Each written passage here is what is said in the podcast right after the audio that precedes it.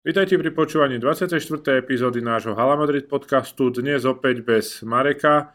Tento raz je, tento raz nie je, ale myslím, že sme si zvykli aj takéto zostave bez neho. Takže to nám dosť uľahčilo možnosti, lebo koľkokrát sme čakali alebo museli sa prispôsobať Marekovi, aby tu vždy bol. Sice bez videa, keď tu nie je Marek, ale myslím si, že zase v kvalitnej zostave. Takže vítam tu chalanov Paťo a David. Čauko. Čaute.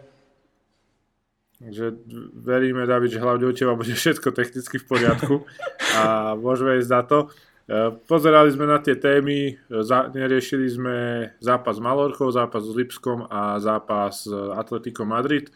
Myslím si ale, že by sme mohli začať tak od, e, od toho konca, povedzme, keďže ten zápas s Atletikom je najčastejšia téma a určite vyvolal všetkých veľa pocitov a veľa takých reakcií na to všetko, čo sa stalo aj v zápase, aj pred zápasom a už aj po zápase. Takže začneme tebou, Paťo, eh, ako ty si videl celý ten priebeh eh, pred zápasom, vieme, že sa tam riešila téma Vinicius, riešil za to, že to je ďalšie derby, že sme stále neprehrali a nestratili bod, tak ako si to ty videl a vnímal celú tú atmosféru pred tým stretnutím.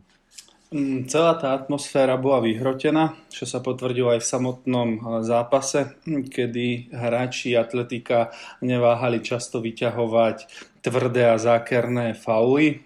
Mm, celé to počiarko a nakoniec aj červená karta Hermosa, aj keď eh, je pravda, že uh, zrovna vtedy si nemyslím, že tá žltá karta mala padnúť. Podľa mňa mal byť vylúčený iný hráč už v prvom polčase ale celkovo uh, ten zápas mal znova ten náboj ako kedysi, že tie derby už uh, neboli o tom futbale, ale že fakt to bolo aj o tých emóciách, bolo vidieť, že že sú za tým aj iné ako len športové stránky, či už to bola téma s Viniciusom a k tomu samozrejme rasizmus, urážky a správanie fanúšikov atletika pred zápasom, aj počas zápasu hádzanie predmetov do hráčov, či už Kurtoa alebo hráči oslavujúci góly. Ale z celkového hľadiska eh, ten zápas neutrpel, práve že aspoň mu to dodalo, ako som hovoril, náboj a hral sa eh, možno tvrdý futbal, ale často sme mohli vidieť aj nejaké záblesky pekného eh, technického futbalu a hlavne čo treba dodať, že tri body sú doma, netreba hľadať na tom nejaké e, negatíva, tri body sú doma a to sa ráta. Hm. Paťo, e, ty si asi písal do tej skupiny, že, že je pekné sledovať, ako, sa, ako im to teraz vraciame, to všetko, čo sa dialo pred zápasom. Ak sa nemýlim, bol si to ty, alebo Nebol som to ja. Nie, niečo sa je zdalo, že ty, ale každopádne tá myšlienka ma ta, sa mi tak páčila, že v tom zápase to bolo pekné, keď sme strelili tie góly. Takže David, e, ty si ako videl ten zápas? Uh, tak zápas, zápas je podľa mňa, dá sa povedať, odmenou za, uh, za celú tú atmosféru alebo celú tú kulisu, ktorá bola vytvorená už pred zápasom, respektíve ten výsledok toho zápasu je odmenou za alebo je odpovedou na to všetko, čo sa odohralo pred, ako už spomínal aj Paťo, aj ty. A však k tým jednotlivým veciam sa ešte dostaneme. A vnímal som ten zápas veľmi dobre. Reál od prvej sekundy do toho išiel naplno. Bolo vidieť, že chlapci sú hladní po víťazstve. Určite tam bola aj nejaká bočná motivácia ohľadom tých jednotlivých jednotlivých aj úrážok, aj vytvorenia určitého napätia. Čiže som rád, že zápas dopadol ako dopadol, že sa vo výbornom svetle prezentovali viacerí hráči, či už Chouameni, či už Rodrigo. Takže nadviazali sme na formu, ktorá dá sa povedať graduje a verím, že reprezentačná prestávka ju nepreruší a budeme v nej pokračovať aj ďalej. Mhm. Ten úvod zápasu bol taký, ako ste vraveli, hneď tie emócie tam začali pracovať, hneď sme videli aj turčie zákroky, takže bolo to také asi logické vyústenie toho, čo sa dialo pred zápasom, že to bude od tej prvej minúty tak. Paťo, ty si to ako videl, ten úvod toho zápasu? Vieš najprv sa vrátim k tomu, čo si povedal. Myslím si, že najlepšie to vystihol Rodrigo, ktorý v rozhovore po zápase povedal, že e, bolo toho povedané veľa pred zápasom, ale že my sme odpovedali v hre a ukázali sme, kto sme. Čo bolo dosť, eh, dosť potrebné, lebo mám pocit, že to Atletico už tak umelo vytváralo ten tlak na tých jednotlivých hráčov ako Vinicius a čo viedú aj samozrejme k jeho, by som povedal, až prílišnej premotivácii, pretože včera ako išiel do tých súbojov bolo vidieť, že chce hrať, že sa chce zúčastňovať tej hry, ale včera to tak trošku aj preháňal. A aká bola otázka? od tej prvej minúty to bolo také vypeté, hneď sme tam videli aj nejakú takú menšiu roztročku Simeone tam behol druhej či tretej minúte do ihriska. Takže očakával si, že to bude hneď od prvej minúty takéto? Ako to bolo? Určite som to čakal. Mm, tak podobne ako som čakal aj tie tanečky, prípadne keď padnú góly. A myslím si, že každý, kto sledoval to dianie, tie vyjadrenia, proste bola to veľká téma, by som povedal, vyjadrovali sa k tomu hráči, alebo teda osobnosti ako Pele, Ronaldo, Neymar, takže to určite nenechalo akože chladných len fanúšikov Realu Madrid, ale určite e, bolo, alebo podporovalo Viniciusa a veľké množstvo osobností, legend, futbalu. Takže ja som očakával, že niečo podobné sa bude odohrávať, že tie emócie budú od prvej minúty vypeté, že e, v každom súboji sa pôjde na hranu, proste nevynecha sa žiaden súboj, všetko sa dohrá a myslím si, že to sa naplnilo do bodky. Mm, Atletico samozrejme povestnej ich špinavou hrou ukázalo, že e, nemajú v podstate žiadne zábrany. Myslím si, že obrazom toho sú aj tí fanúšikovia ktorí či už hajlovali, spievali, nazývali Viniciusa opicou, mali tam dokonca maskotov opice oblečených v bielých dresoch. Takže myslím si, že celkovo sa to dalo očakávať, ale zo strany fanúšikov cítim, že to bolo už prehnané, to celé, čo robili, lebo myslím si, že v modernej spoločnosti niečo, čo predviedli fanúšikovia Atletika Madrid by sa diať nemalo. Určite nie. Vieme, že La Liga sa tým bude zaoberať. Vlastne v čase nahrávania tohto podcastu, čo je pondelok večer, deň po zápase, eh, je tá informácia, že La Liga sa tým bude zaoberať. Uvidíme ako a, a kedy sa to vyrieši. Eh, David, eh, čo si ty myslíš ohľadom tej kauzy Vinicius a správania fanúšikov Atletika? Čo by mohol byť taký adekvátny trest, pretože teraz to nevravím len preto, že sme fanúšikovia Realu a samozrejme sme na strane Viniciusa, ale Myslím si, že aj vzhľadom na to, čo všetko Paťo vymenoval, e, čo sa tam dialo, tak to už nie je len nejaké bežné pokrikovanie na hráčov supera. O, jasné, súhlasím so všetkým, čo prakticky Paťo prezentoval. Žiadne z týchto správaní by nemalo byť v modernej spoločnosti akceptované a všetky takéto xenofóbne či rasistické prejavy by podľa mňa mali byť riešené a trestané. Myslím si, že je možno ťažké nájsť nejaký adekvátny trest, ktorý by uh, bol dostatočnou nápravou alebo uh, a zároveň by pôsobil aj nejakým spôsobom preventívne pre uh, vo vzťahu k ostatným fanúšikom a teda aby sa zamedzilo tomu, aby sa v takomto správaní pokračovalo aj v ďalších zápasoch vo vzťahu k iným hráčom. Je to podľa mňa mm, ťažké Samozrejme, eh, Vinicius nebol obeťou eh, rasizmu prvýkrát. Dá sa povedať, že aj minulý rok na Camp Nou a tiež ešte na jednom zo štadionov, ktorého názov si nespomeniem, bol tiež obeťou rasizmu. Vieme, že to nie je otázka iba španielskej lígy, je to otázka globálna vo futbale a čoraz viac do sveta volajúca. Čiže možno by som prijal aj nejaké riešenie tejto otázky komplexnejšie a globálnejšie vo svete futbalu, než iba na úrovni ligy. Samozrejme určite prídu nejaké peňažné tresty, možno nejaké obmedzenie počtu fanúšikov na štadióne, len je potrebné uvažovať o tom, či takýto trest je postačujúci a či zároveň je aj dostatočným výstražným prstom a či zamedzi tomu, aby sa v takomto správaní na ostatných štadiónoch aj teda vo vzťahu k Viniciusovi uh, zamedzilo. No, vieme, že niekedy Angličania mali problém napríklad s tými hooligans, potom to začali riešiť dosť tvrdo a zrazu v Anglicku vymizli tieto prejavy. Uh, takže možno, čo si myslíte vy chalani, že či nie je možno na mieste a chceme bojovať proti tomu rasizmu, tak globálne zaviesť fakt, že tvrdé tresty, možno zákaz, lebo teraz vieme, že sú na tých štadionoch kamery, dajú sa tí ľudia ľahko alebo pomerne ľahko identifikovať, takže či nie je možno na mieste sa baviť o tom, teraz neviem o fanšiku atletika, ale celkovo, že v prípade, že ten človek je na tej kamere, že je vidno, že tam možno napodobňuje zvuky tej opice alebo hajluje, ako si ty Paťo ako sme videli aj na fotkách, či nie je možno na mieste už ísť do takých tvrdých trestov ako zákaz návštevy štadiónov, možno na niekoľko rokov, možno doživotne. Čo si ty, Paťo, myslíš o nejakom takom kroku, už fakt, že tvrdom?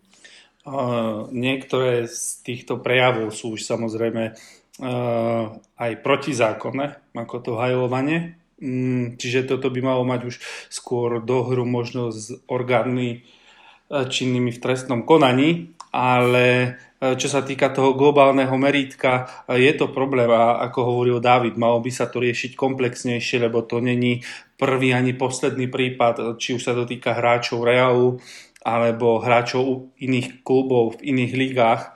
Jednoducho, ako si spomenul, e, tie kamery tam sú, ľudia sa dajú dohľadať a keď budú ukladané takéto tresty peňažné zákazy návštevy štadióna, dokonca aj odňatie slobody v prípade uh, už takýchto, uh, takýchto gest, ktoré sa dopustili uh, fanúšikovia atletika, ako je to hajlovanie, uh, tak by sa to malo riešiť fakt prísne a myslím si, že tí ľudia by si dvakrát rozmysleli, či budú niečo takéto ďalej páchať, keď uvidia, že vážne sa to trestá, lebo ak dostane klub nejakú finančnú pokutu, čo nemá akože vplyv na jednotlivcov, tak tí jednotlivci neprestanú, pretože ich sa to netýka, ich osobná záležitosť to nie je, ale v momente, ako by sa to začalo riešiť osobitne, uh, dohľadaním tých ľudí a trestaním ich, tak som si istý, že by sa to mohlo minimálne zmierniť.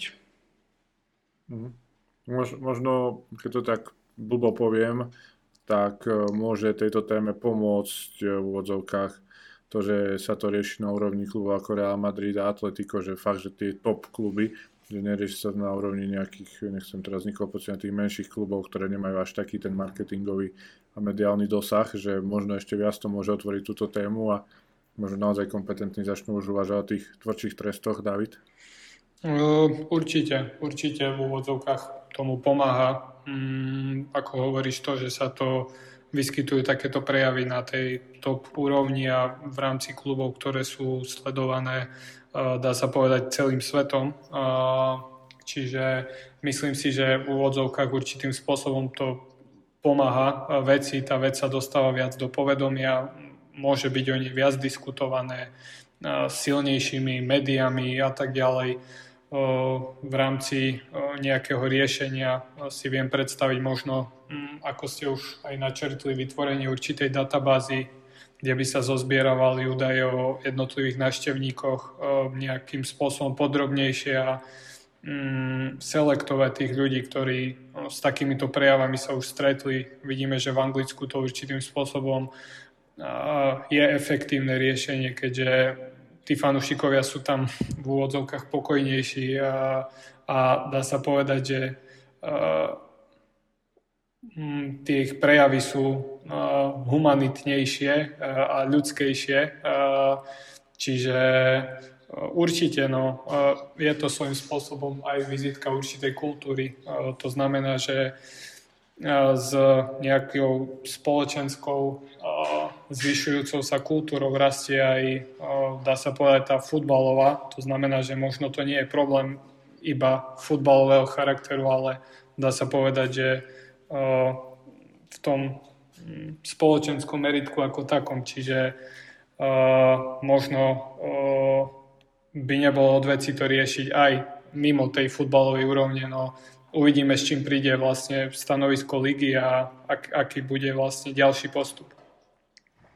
Jasne. Tak vieme, že táto téma nie je úplne neznámou ani bližšie k našim hraniciam a myslím, že aj na Slovensku je stále teraz hlavne taká nálada, aká je pri ľuďoch a vieme, ako to chodí. No bohužiaľ tieto tieto nepekné udalosti sú tak ruka v ruke s tým zápasom Real Atletico, takže proste sa nedali nejako preskočiť, lebo aj teraz, keď sa chceme vrátiť k tomu zápasu a, a chceme si napríklad e, rozobrať tie golové situácie, tak pri tej druhej sa opäť dostaneme k tomu, že a čo sa dialo po strelenom gole napríklad, takže určite sa k tomu ešte vrátime, ale začneme teda tým prvým polčasom. Paťo, keď ideme tak pekne na striedačku, e, lekcia z efektivity, ktorú sme oštedrili atletiku?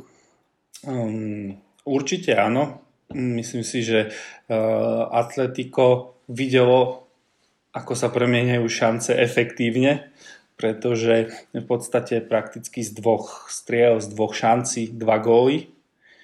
Ale v prvom rade treba vyzdvihnúť, by som povedal, možno hernú inteligenciu celého mužstva, kedy možno my nedržíme loptu, ale aj tak dokážeme ovládať hru. Vieme prehusťovať ten systém, vytláčať toho supera do priestorov, kde vieme v podstate ho pripraviť o loptu, kde sme silní. A aj keď nehráme možno s loptou, tak e, technicky a aj fyzicky sme vybavení perfektne na to, aby sme dokázali tú hru zvládať aj bez lopty. Čiže myslím si, že týmto sa hlavne vyznačuje momentálna hra Realu, že dokážeme kontrolovať celkovo tie zápasy nielen s loptou na kopačkách, ale aj s loptou na kopačkách supera. A myslím si, že je treba vyzdvihnúť samozrejme aj výkony niektorých jednotlivcov, či už začneme Rodrigom, Federikom Valverdem, Čuamenim. Myslím si, že celkovo ten zápas keď ho vezmeme tak komplexne, vyšiel celému mužstvu, ale myslím si, že pár hráčov vyčnievalo a dokázali urobiť ten potrebný rozdiel v tých kľúčových momentoch, čo sa atletiku nepodarilo. Jednoducho v tých kľúčových momentoch zlyhávala buď strela, prihrávka a ukázalo sa, že možno vedia hrať fyzicky, a dokázali nás možno sem tam zatlačiť, ale v momente, ako to prišlo už, že to potrebovali riešiť nejak futbalovejšie, technicky, proste vystreliť, alebo nejaká tá predfinálna fáza, tak v tom zlyhávali. A v tomto vyniká momentálne mužstvo Realu Madrid, že spájajú techniku a silu a dokážeme tým, týmito dvoma aspektami uh, nielen riadiť celkovo zápasy, ale aj vyhrávať tie zápasy na konci čo sa potvrdzuje, keďže sme hlavne mužstvom druhých polčasov. Takže myslím si, že včerajší zápas možno nebol pre oko fanúšika um, lahôdkovým, že by si ten zápas vychutnal, ale práca, ktorú odviedli chalani, musí byť ocenená určite, lebo to bola perfektná taktická príprava a prakticky sme Atletico do ničoho nepustili. Jediné, z čoho hrozili, boli útočné štandardky, ale nemám pocit, že by Atletico nejakým, nejakým iným spôsobom dokázalo ohroziť Real. Hm. Áno, to je presne to, čo som si aj ja všimol, tá hra bez lopty, to vykrývanie priestorov, naozaj veľakrát boli také pasáže, kde Atletico síce držalo loptu, ale vlastne si ju posúvalo do šírky niekde okolí po poliacej čiary a ťažko sa dostávalo cez ten formovaný Real Madrid. David, E, Paťo načítal tie štandardky. To, myslím si, že Simeone vedel o tom, že to je jedna z mála možností, ktorou môže Real prekvapiť, keďže ten výškový rozdiel bol trošku evidentný, by som povedal, určite mal Atletico viac takých typických hlavičkárov ako Real. Nakoniec sme síce dostali gol zo štandardky, ale viac menej tam neboli nejaké také extra príležitosti. A ako si to ty videl? Súhlasím. Uh, to Atletico prakticky sa do vyloženej šance počas celého zápasu nedostalo. A malý náznak tam mal Antoine Griezmann v prvom polčase, myslím, kedy ho vychytal Kurto, ale bola to strela prakticky z nejakých stredných vzdialeností. A vlastne aj, aj samotný gol na 2-1 prišiel, dá sa povedať, z pološance, ak to vôbec môžeme šancou nazvať, keďže išlo skôr o nedorozumenie medzi Kurtom a Militaom, respektíve o nešťastný teč. A aj samotný zakončujúci hráč vlastne to zakončil netra- veľmi netradičným spôsobom. Čiže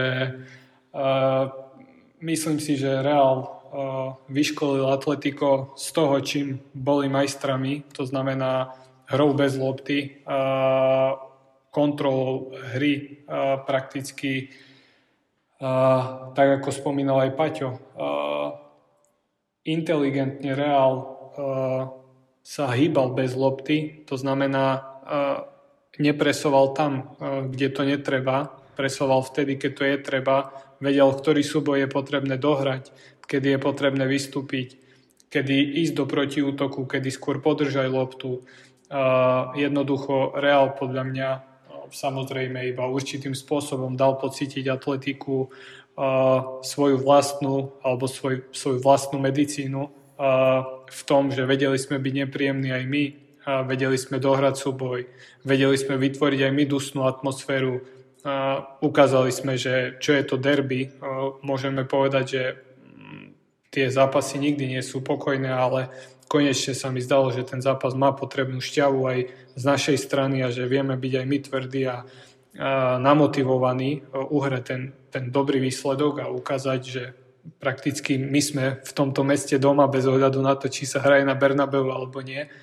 A aj konec koncov tie samotné provokácie, či už uh, Daniho Sebajosa alebo Daniho Carvachala boli možno aj kľúčovými faktormi, ktoré nám dopomohli k výhre. Čiže klobúk dole pred tým, ako, ako sme ten zápas vládli a uh, ostáva nič len pochváliť chlapcov. Mne to, mne to teraz takto po zápase príde, ako keby Atletico samo doplatilo na to, čo tí jeho fanúšikovia vytvorili pred zápasom. Mm-hmm.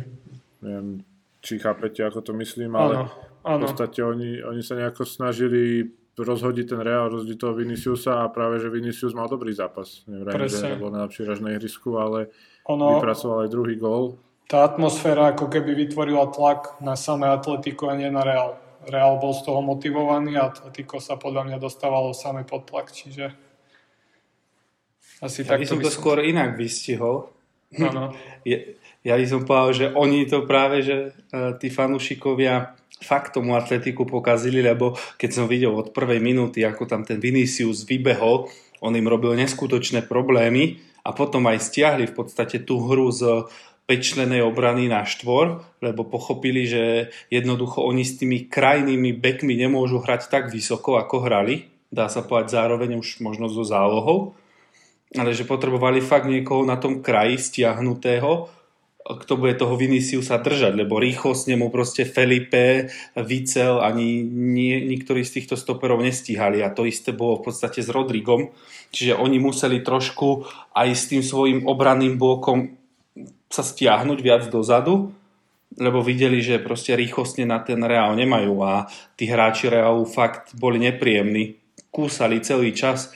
Modrič, ten stále prehadzoval lopty dopredu a stále si to tam buď Vinicius alebo Rodrigo našli. Čiže uh, podľa mňa aj Ancelotti sám si uvedomoval, aké slabiny momentálne Atletico má. Uh, či už je to absencie stopérov ako Savic a Jiménez, celkovo uh, pomalá rýchlosť stopérov a presne to využíval a tá dodatočná motivácia pre tých hráčov po tej kauze a celkovo tej atmosfére, ktorú vytvorili fanúšikovia, podľa mňa to ani inak skončiť nemohlo ako výhrou Realu. Bolo tam veľakrát aj, aj pri tom samotnom gole e, Valverdeho, ktorý vypracoval modrý s Viniciusom, že tá, ten pohyb tých línií nie je ideálny a často sa tam otvárali diery e, medzi tými obrancami. E, dobre, poďme ďalej, poďme si rozobrať tie dva góly. Ten druhý som načrtol, ale začneme prvým. Obidve to boli pekné akcie. David, ktorý sa tebe viac páčil a čo celkovo hovoríš na tie dva góly, čo sme dali v prvom polčase? Hmm, obe boli pekné. A, tak ako hovoríš, osobne sa mi viac páčil prvý, keďže ten druhý trošku stratil šťavu tým, že Viniciusovi sa nepodarilo dať gól a trafil iba žerť. Samozrejme, akcia to bola tiež veľmi pekná, len by sa to patrilo viac, keby to premenil ten Viny. Na prvom gole sa mi páčil prehľad Čuameniho, opäť ukázal dôležitosť v zostave Real Madrid a rýchlu adaptáciu. Dá sa povedať nádherná prieniková príravka ponad hráčov a ešte lepšia koncovka Rodriga nešpekuloval, zakončil prakticky aj nepozeral na bránu, pozeral niekde do zeme a zakončil to k, bližej, k bližšej žrdi, čiže klobúk dole, ako, ako ten Rodrigo rýchlo dokázal určitým spôsobom nahradiť Benzemu v, v rámci absencie a trochu vzniká podľa mňa aj tá dilema ohľadom toho, kam s ním teraz po prípadnom návrate Benzemu, keďže prakticky, ak ho posunieme na pravé krídlo, kde dáme Valverdeho, hej, jeden hráč hrajúci v dobrej forme by bol nutený ísť na lavičku, čiže možno také načrtnutie problému do budúcna, ale mm, to, je, to je iba plus, že momentálne v dobrej forme hraje viacero hráčov a, a nám sa ostáva iba tešiť. Sú to také príjemné starosti pre trénera. Hm. Paťo, na druhej strane ten inkasovaný gól, ktorý sme sa zhodli skoro všetci v našej skupine, že to nebola Kurtoasová chyba. E, súhlasí s tým, že tam sa už nedalo veľmi čo robiť po tom dotyku Militá. Vieš čo, to bola tak pol na pol, tam bola chyba Milita aj Kurtoasa, ale respektíve to bolo skôr také nedorozumenie. Otázka je, či si Kurtoa kričal na tú optu ale v podstate Militao to Kurtoasovi pár centimetrov pred tou rukou, ako išiel boxovať, tečoval, takže tam už Kurtoa v tom vzduchu nemal čo robiť. Čiže tam to bola taká, by som povedal, chyba oboch. Uh, za prvé ten Militao, ak počuje, že brankár um, si kričí na tú optu, tak by určite mal aspoň cca mať poňatia, kde sa ten brankár nachádza, kam pôjde, kam bude skákať a zasa ten Kurto, a keď na 100% nevie, že tú optu bude mať, tak radšej nech ostane na čiare, lebo povedzme si na rovinu, keby ostal na čiare, že do toho súboja nejde, tak tú optu hrávo zvládne. Ale samozrejme, po vojne je každý generál, uh, situácia to bola ťažká, neprehľadná, samozrejme, keby sa z Militao neskákal do toho súboja a nechával optu Kurtoasovi mohol by zase byť kritizovaný pri, pri prípadnom góle, že nešiel do súboja. Čiže to bola taká situácia, z ktorej sa dá ťažko výsť. Proste tam mal každý podiel svojej viny, či už Militao alebo Kurtoa, ale nedá sa jednoznačne povedať, je to chyba toho alebo toho. Určite nie. Trošku nám to len pokazil ten výsledok, no zatiaľ sranda, že sme neudržali to čisté konto v žiadnom z tých šiestich zápasov. 6 inkasovaných gólov v 6 zápasoch, každom jeden. A paradoxne v Lige majstrov sme zatiaľ obidvo udržali čisté konto aj v super pohári s Frankfurtom. Takže neviem, či si to chalani asi takto nejako rozdelili, aby... Je vidieť, že sme mužstvo Ligy majstrov. Nás iné nezaujíma. Predsa len 14 na rukáve niečo dokazuje už. V podstate, ak vyhráme 38 zápasov, 2-1, 3-1, 4-1, 5-1, tak nám môže byť jedno, koľko sme inkasovali golov. Atletico Madrid bolo takým týmom, čo zvyklo najmenej golov inkasovať, ale teraz im to tiež nič nebolo platné, takže myslím si, že kým je tam tých viac golov na našej strane, tak nám to úvodzovka môže byť jedno. Čo myslíte vy? No, iste. Ešte by som načrtol možno jednu zaujímavosť, ktorú som tesne pred podcastom zachytil, že toto bola iba druhá výhra Ancelottiho na štadióne Atletika Madrid e, akože v rámci vedenia Reálu. Čiže určite aj nejaký osobný úspech, čiže môžeme mu zagratulovať takto na diaľku. Dobre, poďme teda trošku odbočiť od toho atletika. E, ty si to, David, už našrtol s Rodrigom na hrote. Je to jedna z tých tém, o ktorých sme sa dneska chceli baviť. E, ako teda tá absencia Benzemu ovplyvnila ten tým a ako sme sa s tým dokázali vysporiadať. Myslím si, že tam bol zápas napríklad na Celticu, kde mal Hazard 1 plus 2, potom tam bol zápas s Malorkou, ktorý, ktorý bol celkom zlý a teraz Rodrigo zahral dobre s tým atletikom, tak e, začneme od Paťa. Ako ty hodnotíš tie zápasy, respektíve tú náhradu e, Benzemu, či už podobe Rodriga alebo podobe Hazarda? V prvom rade Hazard mal 1 plus 1 na Celticu. Tu jednu asistenciu si ukradol Valverdemu na Viniciusov gol. Neviem, že som bol v tom, že 1 plus 2. To je... Ale bol to dobrý zápas. Bol pri tom gole. Áno, áno, sklepnul mu to tam, tomu Valverdemu. Ale čo sa týka tej náhrady Benzemu, uh, vyznie to možno tak hlúpo, ale uh, som trošku za to aj rád, lebo konečne uh, mohol hrať Rodrigo na pozícii, na ktorej hrával aj v predošlom klube v Brazílii, Santos, ak sa nemýlim, to bol. Tam dosť často nastupoval v strede útoku a je vidieť, že on má proste tú súhru s tým Viniciusom o dosť lepšiu. Je cítiť, že proste chápu sa, tá chémia tam existuje. Um, potom je tu Hazard, ktorému proste zápas so Celticom vyšiel, ale bola to asi len taká iskierka nádeje, ktorá hneď zhasla, pretože proti Majorke nepredviedol prakticky nič, aj keď um, treba dodať, že ten zápas s Majorkou bol uh, dosť náročný, uh, hlavne z toho pohľadu, že uh, to bol proste tým, ktorý prišiel s desiatimi hráčmi brániť pred 16 a dlho sme nevedeli na to nájsť kľúč, kým neprišlo to solo Valverdeho. A v druhom polčase ten obraz hry sa uh, zmenil Takže e, za ten zápas s Majorkou síce Hazard neodohral dobrý zápas, ale tie očakávania možno boli až príliš veľké, lebo vieme, že proste za posledné tri roky prakticky nič neodohral. Ale na druhej strane e, ten Rodrigo, aspoň vieme, že sa môžeme na ňo spolahnuť a pri tejto absencii aspoň si môžu zahrať v podstate naša predná trojka, ktorá je v dobrej forme, čiže Vinicius, Rodrigo, Valverde, pretože tá Benzemová forma trošku škrípala. Posledné zápasy a to nebolo ono. V podstate dokázal zahodiť už niektoré šance, ktoré by som povedal, že minulú sezónu by s prehľadom premenil, kto ho vie. Ale celkovo, keď sa na to pozriem tak komplexne, tak možno nám to prospelo, že fakt tí hráči ukázali, že vieme hrať aj bez Benzemu, že to už nie je taký problém, možno ako minulý rok. A síce možno Benzema dal minulý rok uh, veľké množstvo gólov, ale teraz sme ukázali, že si to vedia rozdeliť viacerí hráči a že tá ofenzíva už nestojí len na jednom, dvoch hráčov, ale dokážu sa tí hráči o to bremeno, kto skoruje, podeliť. A v podstate aj uh, aj to možno viac svedčí, že to není zasa mužstvo postavené okolo jedného muža, ako to bolo kedysi s Ronaldom, teraz s Benzemom, ale dokážeme hrať stále ako mužstvo a dokážeme hrať už aj bez toho Benzemu. Hm. Uh, nemyslím si ale, že to bolo až také jednoznačné, tie výkony.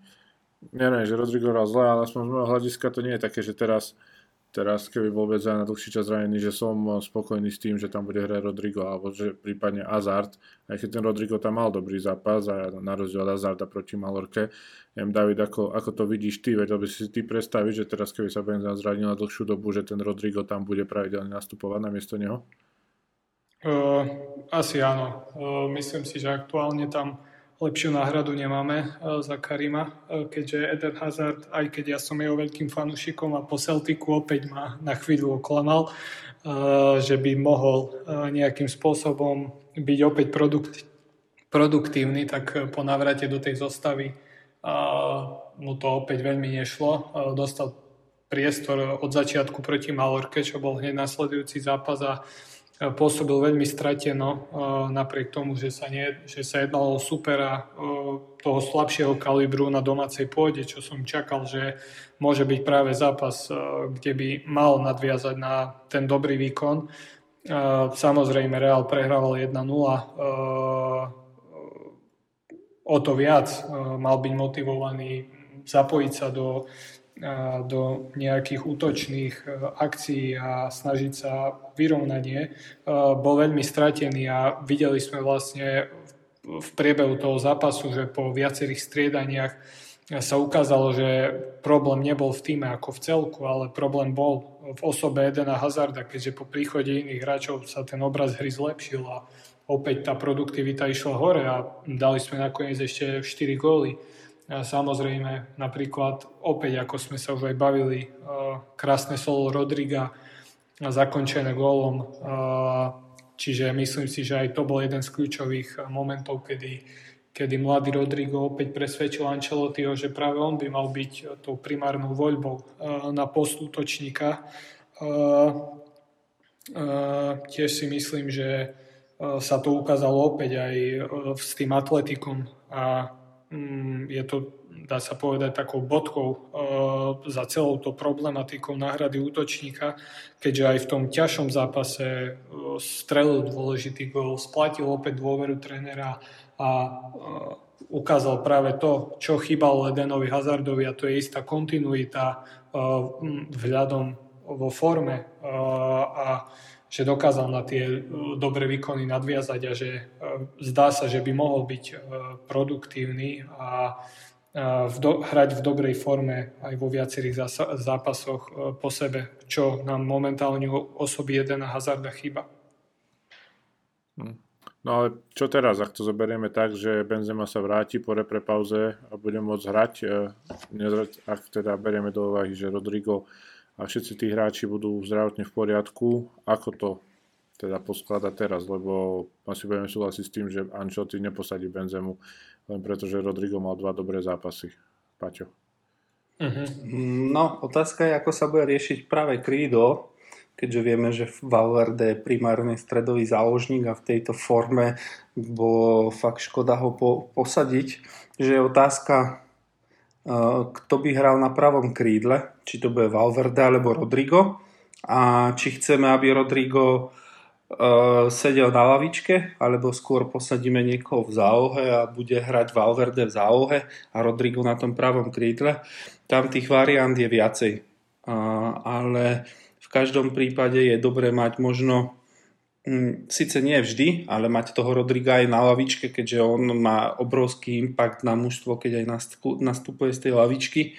Ale v tejto momentálnej situácii je ťažké aj posunúť eh, Valverdeho do zálohy, keďže Modrič s Krosom eh, momentálne hrajú na dosť dobrej úrovni.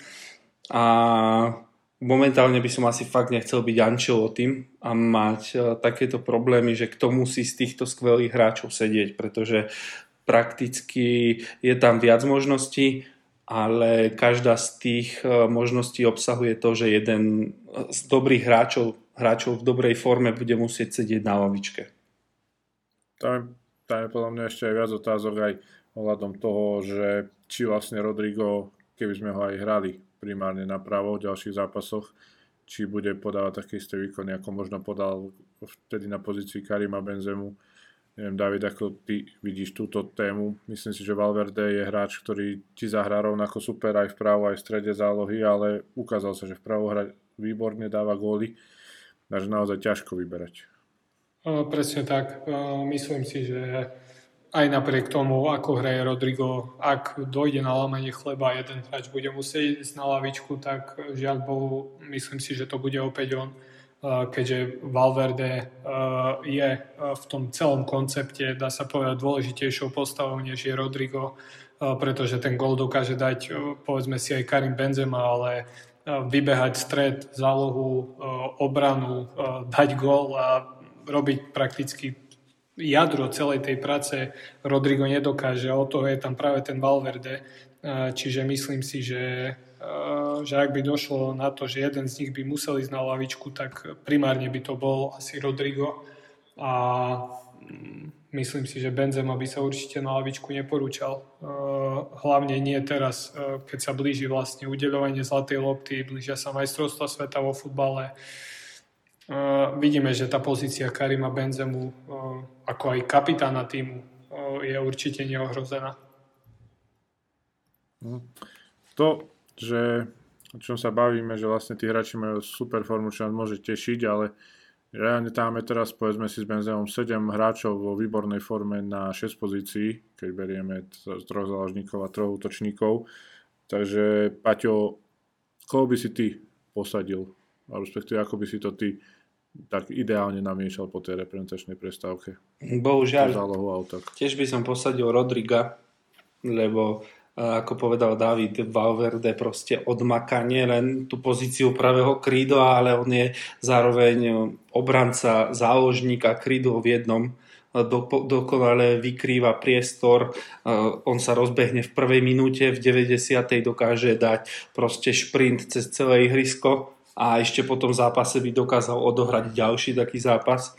Čiže on je tým, tým hnacím motorom možno častokrát je to hráč, ktorý sa ne, nebojí zobrať zodpovednosť, ako sa ukázalo proti Maorke, kedy cez celé ihrisko prešiel pomedzi piatich hráčov a dokonale potom vystrelil nechytateľne pre brankára, tak myslím si, že ak by malo prísť na súboj Valverde versus Rodrigo, tak určite Rodrigo na lavičku, ale s tým, že pravidelne naskakovať z tej lavičky, nakoľko tým, že je v skvelej forme by bola škoda, aby to proste presedel, ale určite zaznie z lavičky ísť z nejakej 80. minúte, určite aspoň na nejakú polhodinku a jeho výhodou je, že môže ísť prakticky za kohokoľvek do útoku. On vie zahrať na pravom krídle, na ľavom. Momentálne sa ukazuje, že vie zahrať aj v strede útoku.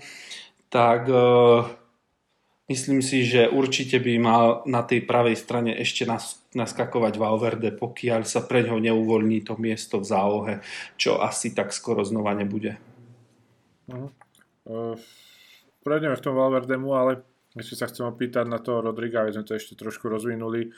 Čo sa týka toho Rodriga, ja neviem, že to vidím ako problém, ale môže tam byť značný rozdiel v tých jeho výkonoch prípade, že teraz sa vráti na tú pravú stranu. Predsa len my vieme, že Rodrigo sa v niektorých tých útočných situáciách presúva doľava k Viniciusovi, oni si rozumejú v tej kombinácii. Tým, že on bol v strede, tak bol samozrejme bližšie k Vinimu. Teraz ak by sa vrátil Benzema, po prípade by sme hrali Rodrigo, Benzema, Vinicius, David, nemyslí si, že možno by to nebol ten istý Rodrigo, ktorý bol na hrote útoku? Predsa to nie je úplne tá istá pozícia. Určite by to mohlo mať niečo do seba. Myslím si, že za ten pobyt Rodriga v Reále Madrid, počas ktorého, dá sa povedať, si už odbil aj pravú časom, aj ľavú stranu, aj stred, by to možno pre neho nemusel byť až taký problém, ale tá produktivita by samozrejme mohla klesať s pribúdajúcimi minútami na ihrisku. Ukazuje sa, že práve tá pozícia nejakého žolika z lavičky mu sedí viac a videli sme to aj v Lige majstrov minulý rok. Často mu vyhovuje to, že dok- môže za 30 minút dať zo seba všetko a rozhodnúť ten zápas, než nastúpiť od začiatku a Mm, niekedy v tých zápasoch sa stráca a možno ten návrat na tú pravú stranu by mohol e, byť práve tým e, impulzom, kedy by opäť e, nejakým spôsobom nevedel zapadnúť do toho systému a mohol by sa strácať na tom ihrisku. Čiže myslím si, že ak už nejakým spôsobom hráč sa ujme na istej pozícii a vieme, že momentálne dá sa povedať, že nejakého striedajúceho hráča na miesto Benzemu v zostave nemáme, pretože Mariano e, nedostáva ten priestor, vieme, aká je situácia okolo neho. Rovnako Eden Hazard sa neukazuje ako nejakým spôsobom famózne produktívny hráč, tak e, myslím, že ako záloha za e, Karima Benzemu do stredu by to bolo oveľa riešiteľné a rozumnejšie riešenie, než ten pobyt na pravej strane na úkor Valverdeho. Ale tak v konečnom dôsledku, keď sa vráti Benzema, tak môžeme byť radi za to, že tam máme štyroch hráčov, ktorí môžu vlastne kedykoľvek nastúpiť, ak berieme do úvahy aj Valverdeho na tom pravom krídle. Mm-hmm. Paťo? Mňa ešte teraz tak napadol, keď som si spätne prehral nejaké jeho góly z minulej sezóny, tak uh, on sa z tej pravej strany nielen stiahuje na to ľavé krídlo, ale on dosť často dáva góly aj z tej pozície toho stredového útočníka. Teraz si vybavím 3-4 góly so Šachťarom, keď sme vyhrali 5-0 proti City, dával oba góly, dá sa povedať, z pozície hrotového útočníka um, so Sevillou, keď sme v podstate otáčali uh, z 2-0, tak keď dával gól, tak to tiež bolo zo stredu.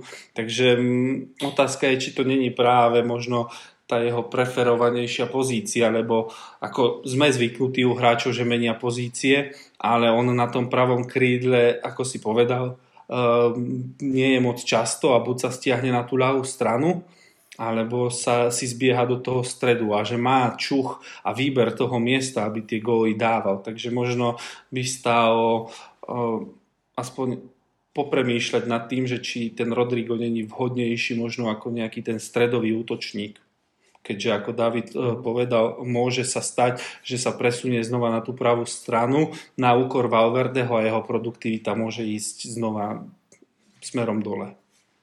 To, to je tá vec, na ktorú som aj naražal, keď som sa to pýtal, ako ono niekedy tréner s ním počíta na jednu pozíciu, potom zistí, že je lepšie na tej druhej.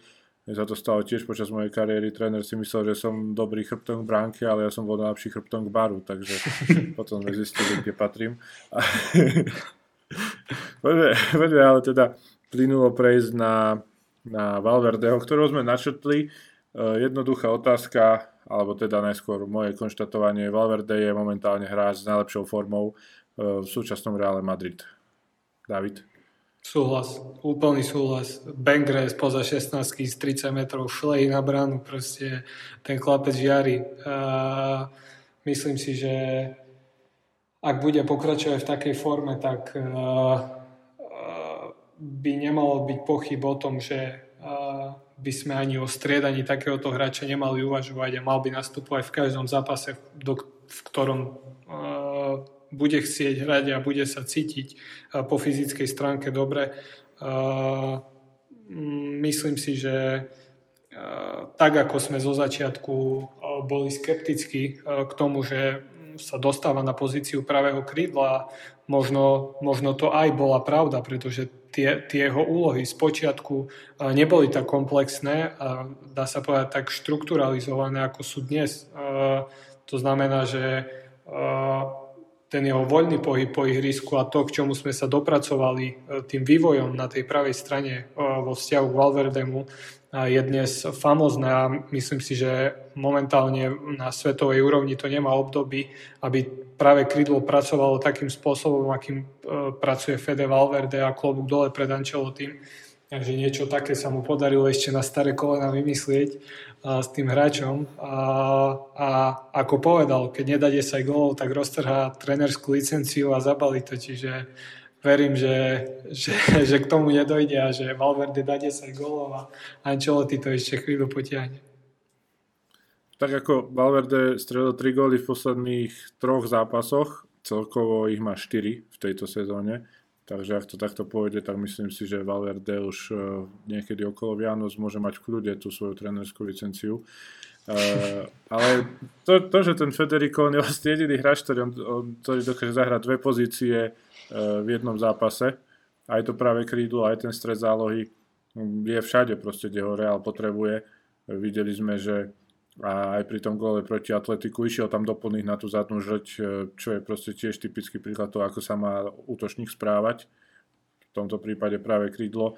Paťo, ty ako zatiaľ hodnotíš tie jeho výkony a v čom si myslíš, že je taký najsilnejší, prečo má takú skvelú formu? No, Ernesto Valverde, prepač, Federico Valverde. Keďže máme profesionálov. Áno. uh, vieš čo, uh, zo začiatku som nechápal ten ťah toho Ancelottiho, hm, hrať ho na tom pravom krídle. Ako hovoril David, proste tie jeho úlohy boli diametrálne odlišné, ale pravdepodobne sa, proste, bol to asi prirodzený vývoj, ako hral na tej pravej strane, že e, nejaké tie ďalšie úlohy mu pribudli a momentálne ma nenapadá možno komplexnejší eh, záložník, možno aj nie, že záložník, ale hráč, ktorý by bol schopný plniť toľko úloh eh, v zápase naraz a zo svojej pozície byť schopný odohrať eh, alebo teda zastávať toľko úloh, keďže ako, nemá to obdobu, ako povedal David. Fakt, na to sa ťažko hľadajú slova. Jednoducho ten Ancelotti vyšperkoval tú jeho pozíciu a tú jeho hru tak špecificky, že mu to vážne sedí, že je to rýchly hráč, ktorý má určitú výdrž, respektíve povedal by som nekonečnú výdrž, že dokáže po tej lajne jazdiť, vypomáhať v, prakticky v každej línii, v ktorej ten Real stojí tak uh, myslím si, že to bol správny ťah a do budúcna to môže byť možno faktor Valverde, ktorý bude rozhodovať v kľúčových uh, stretnutiach, keďže on dokáže, ako sa povedalo, byť v zálohe, v útoku, v obrane a dokáže prepnúť do šprintu a z obrany do útoku prepne za 10 sekúnd asi na druhej strane ihriska. Čiže z tohto hľadiska chválim Ancelottiho a dúfam, že to tam Valverdemu bude ďalej padať.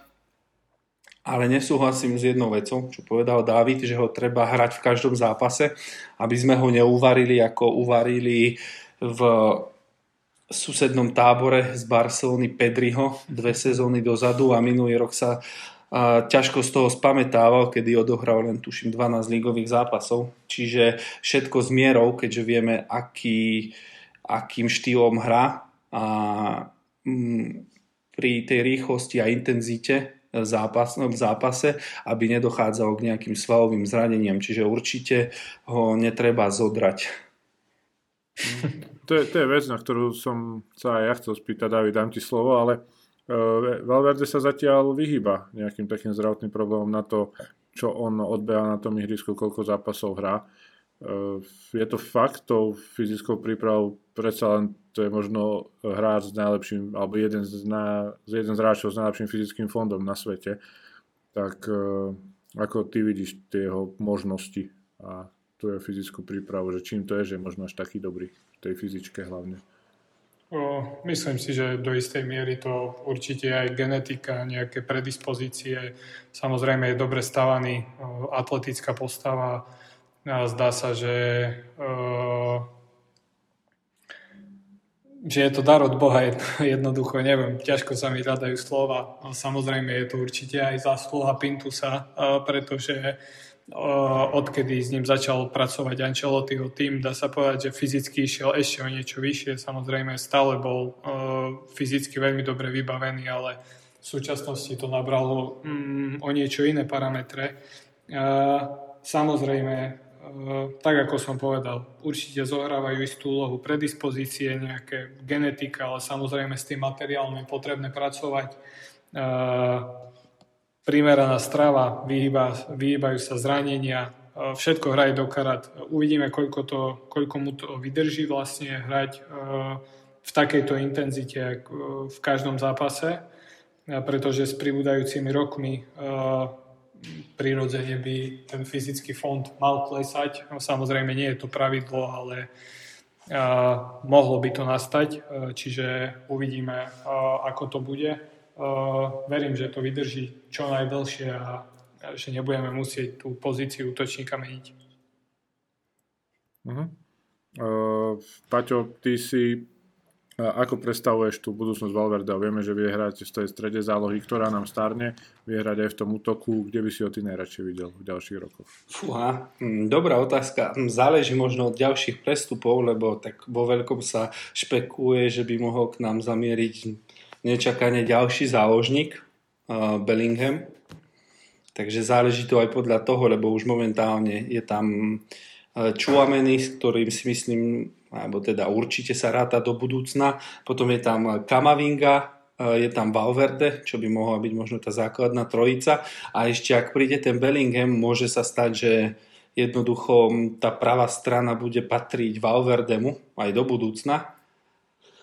Ale z môjho hľadiska ja by som ho najradšej videl v tom strede, keďže on, keď hrá v tom strede zálohy, dokáže naplno využívať tie svoje e, strely zo strednej a mm, zo strednej diaľky, e, na čo moc nemá možno e, priestor, keď hrá z krídla, ale dúfam hlavne, že bude jeho budúcnosť v Reále Madrid. Či už bude hrať na pravom bekovi, ľavé krídlo alebo kdekoľvek, tak hlavne, aby to bolo v Reále Madrid. Uh-huh. Dobre, David, máš ešte niečo k téme Valverde? Uh, asi nie. Asi sme povedali všetko podstatné zatiaľ. Uvidíme, čo prinesie sezóna. Hm. Poďme teda na ďalšiu tému a to ešte sa teda vráťme k tým zápasom. Naozaj Atletico bolo v tomto čase to, o čom som sa chcel hlavne rozprávať, ale bol tam ešte zápas s Lipskom, ktorom sme udržali čisté konto, druhýkrát v druhom zápase Ligy majstrov. Tu Ligu majstrov sme rozbehli dosť dobre, chalani, ako vy hodnotíte ten zápas a celkovo ten vstup do Ligy majstrov? Môžeme začať Paťom? Uh, Ligu majstrov sme začali tak, ako sme ju skončili, výťazne s čistým kontom. Ale čo je dôležité, uh, v podstate ten prvý zápas so Celticom ukázal charakter toho mužstva, že sme možno prišli o lídra ofenzívy, prišli sme o kapitána, ale to mužstvo sa nevzdalo Čiže to by som asi k tomu Celticu. Ale čo sa týka toho Lipska, mm, tam sa zasa ukázala schopnosť mužstva mm, prispôsobiť sa hernému štýlu, nakoľko ja mám pocit niekedy z Realu Madrid, že úvodné minúty mm, možno aj nedržia síce tú optu, ale ako keby študovali, uh, študovali toho supera dokázali sa prispôsobiť tomu jeho hernému štýlu ako nejaký chameleón, alebo ako to nazvem. A proti tomu Lipsku to bolo zasa perfektne vidieť. Bolo tam zasa iné rozostavenie, bola tam hra na troch stopérov a chvíľku trvalo tomu mužstvu, kým sme sa proste nejakým spôsobom oťukali. Lipsko tam malo potom aj pár nejakých náznakov šanci a potom od nejakého určitého úseku zápasu, niekde okolo 30. 35. minúty, došlo k úplnej zmene a Real začal hrať a diktovať tempo zápasu. Čiže uh, v tej Lige majstrov sa myslím, že ukazuje hlavne to, že sme mužstvo, ktoré vyhralo Ligu majstrov najviackrát. Možno tam je aj nejaký prírodzený rešpekt od tých súperov, že vedia, uh, že proste tá súťaž je naša.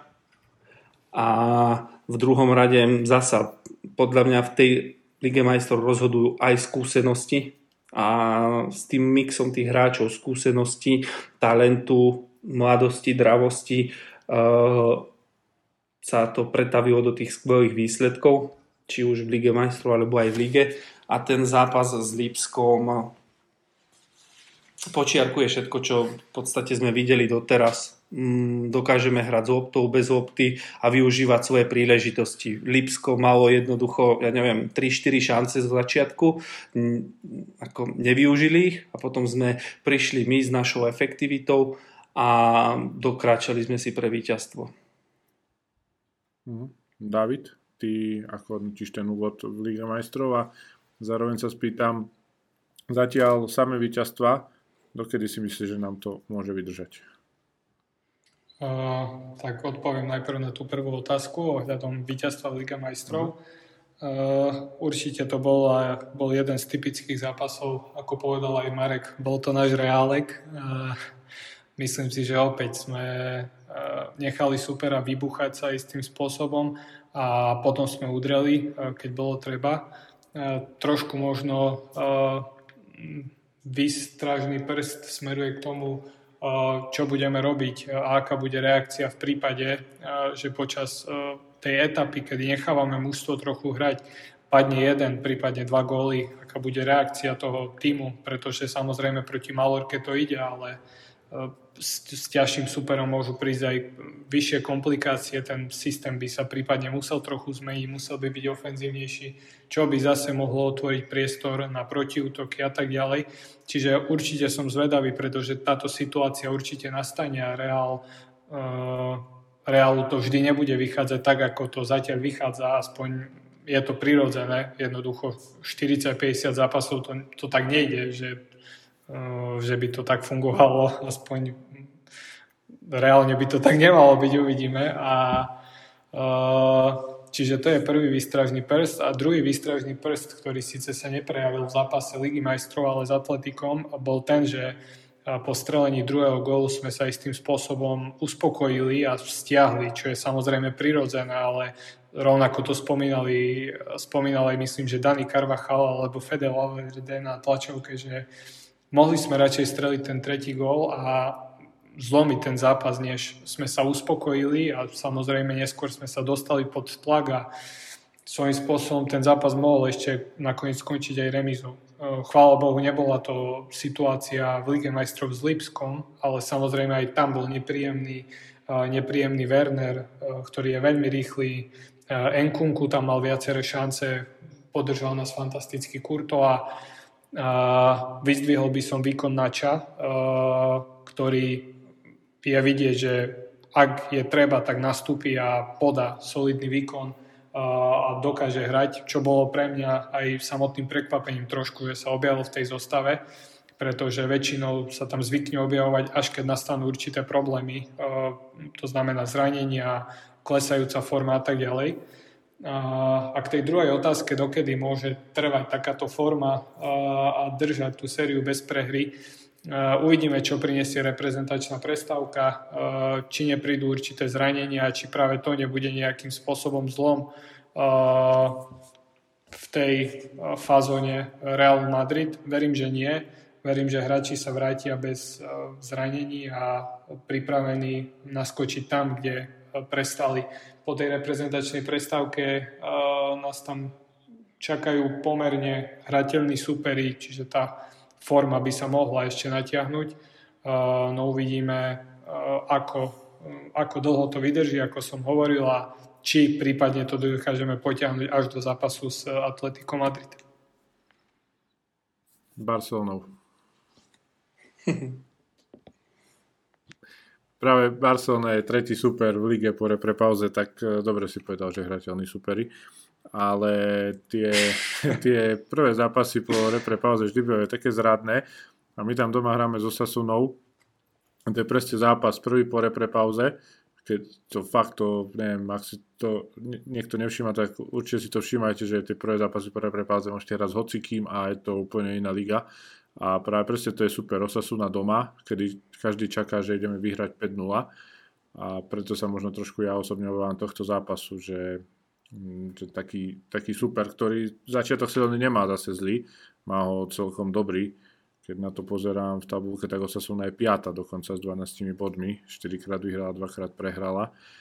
Takže uvidíme. No, verím, že tá reprepauza, že tá reprepauza nám neublíži a to je otázka na teba, Paťo čo ty očakáš do tejto repre pauzy, e, respektíve po nej, po jej skončení? Návrat Benzemu. to je jediné a návrat futbalu, lebo ja moc tie repre pauzy nemám rád. Ale celkovo on tiež som zvedavý, v akej forme sa vrátime, lebo ako si povedal, u nás je známe, že po nejakej prestávke, či už je to repre pauza, alebo tie novoročné zápasy prvé nezvládame Takže sám som zvedavý, aká forma sa ukáže u hráčov, či bude, v podstate budeme kontinuálne pokračovať tam, kde sme skončili, alebo prídu nejaké zádrhele. Ale uh, podľa mňa by sme mohli pokračovať, aj keď Osasuna posledné roky nepatrí medzi súperov, s ktorými sa nám dobre hrá. Dokážu dosť dobre hrať v obrane, sú veľmi organizovaní a bude to, myslím si, že dosť dobrá previerka po tej repre pauze, ako na tom sme.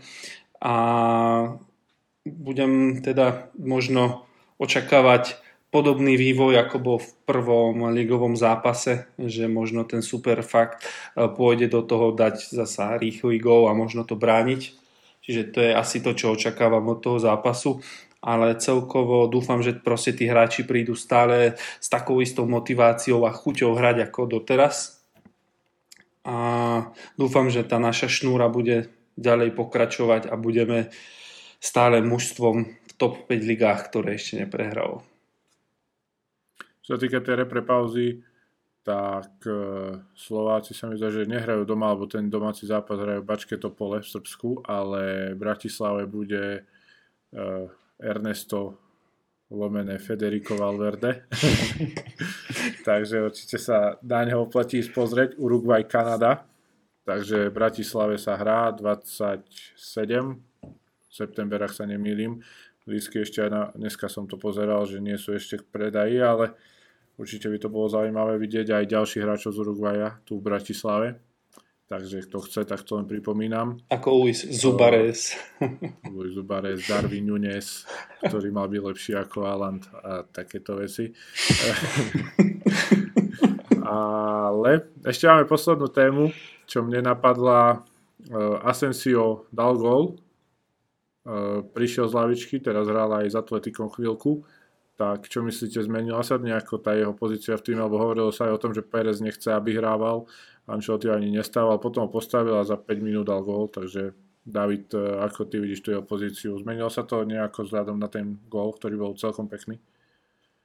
Uh, je to ťažké povedať, či sa to istým spôsobom zmenilo, pretože Mm, myslím si, že názory sa nemenia po jednom gole a e, že to, čo Asensio spravil, aj to gesto e, pred tým striedaním, aj jednotlivé, jednotlivé atmosféra vlastne pred tým prestupom, ktorý sa nakoniec nezrealizoval, sa nezmení jedným gólom. Na druhej strane je fajn, že sa mu podarilo dať ten gól a že jeho reakcia bola, aká bola, že netrucoval a, a dá sa povedať, že spokojom v duši ho oslavil so spoluhráčmi a že tam neprišlo nejaké gesto, ktoré by robilo zlú atmosféru v šatni a myslím si, že e, si to aj nemôže v súčasnosti dovoliť, pretože ak chce ísť na majstrovstva sveta a chce byť súčasťou nominácie, tak e, musí brať každú minútu a musí byť spokojný aj s tým, čo dostáva. E, samozrejme, do tej situácie, v ktorej je sa dostal on sám, e, tu jeho ľavačku mu nezoberie nikto, e, to zakončenie proste v sebe má. Nenaplnil ten potenciál, ktorý naplniť mal, o, o tom si nemôžeme vlastne klamať, ale taktiež zostáva aj faktom, že je to náš tretí najlepší strelec z minulej sezóny a takého hráča jednoducho nie je možné odpísať. Samozrejme, v súčasnosti sa nám kryštalizujú aj iní e, zakončovateľia, ale myslím si, že v priebehu sezóny by mohol byť platným a minimálne do tých Vianoc a do tých majstrovstiev sveta e, aj tá jeho produktivita by prirodzene prichádzala e, podľa mňa, alebo by mohla prichádzať, pretože je to v jeho najlepšom záujme, aby sa dostal na repre. Čiže uvidíme, aký bude ten postoj. Samozrejme, myslím si, že dokiaľ produktivita Benzema, Rodrigo, Vinicius, Valverde bude pokračovať, tak Asencia uvidíme minimum, ale ako náhle prídu zaváhania, príde určitá kríza alebo obmena, myslím si, že bude pripravený podať plnohodnotný výkon, pretože, ako som hovoril, je to, je to v jeho najlepšom záujme. Pre že bude asi najdôležitejšia časť do terajšej sezóny tento repres raz, lebo reálne nedostal tak veľa šancí a teraz bol nominovaný e, trénerom do španielskej reprezentácie, takže asi taká dosť dobrá šanca zaujať ho aby neprišiel tú pozvánku na majstrovstva sveta. E, paradox, keď si teraz tak spomínam, tá generácia spred pár rokov, ktorá vyhrala Euro dvakrát raz titul majstrov sveta, tak mala proste hráčov v základe polka Barcelony, potom hráči Realu, ktorí boli top na svete a teraz zoberú Španieli hráča, ktorý nehráva a sedí na lavičke, že je to trošku také vtipné, ale všetci chápame tú generačnú obmenu a že teraz nemá Španielsko až takých hráčov, ako malo vtedy. Dobre, chalani, ja som vyčerpal tie svoje témy. Neviem, či sme ešte na niečo zabudli podľa vás. Ja by som len povedal toľko k tomu Asensiovi. Ehm, koho posadíš kvôli, kvôli nemu. Jeho problém je proste tá konzistencia. On e, nedokáže proste odohrať 10 dobrých zápasov v rade. On jeden zápas e, dá go, že ti odpáli dekel a potom 5 zápasov hrá úplnú biedu. A na druhej strane potom tam je Rodrigo, ktorý zažíva veľmi dobrý vstup do sezóny. Môže to byť niečo podobné ako minulý rok s Viniciusom, že proste ten jeho talent exploduje naplno a rozstriela sa, začne byť produktívny, čo dúfam. No, na to sa celkom aj spolieham tento rok, po tom, čo nevyšiel e, jeden nemenovaný Francúz, vďaka ktorému tu máme samozrejme Čuameniho. Ale... Je m'appelle Claude. Prosím? Je m'appelle Claude. No tak nejako to sa volal.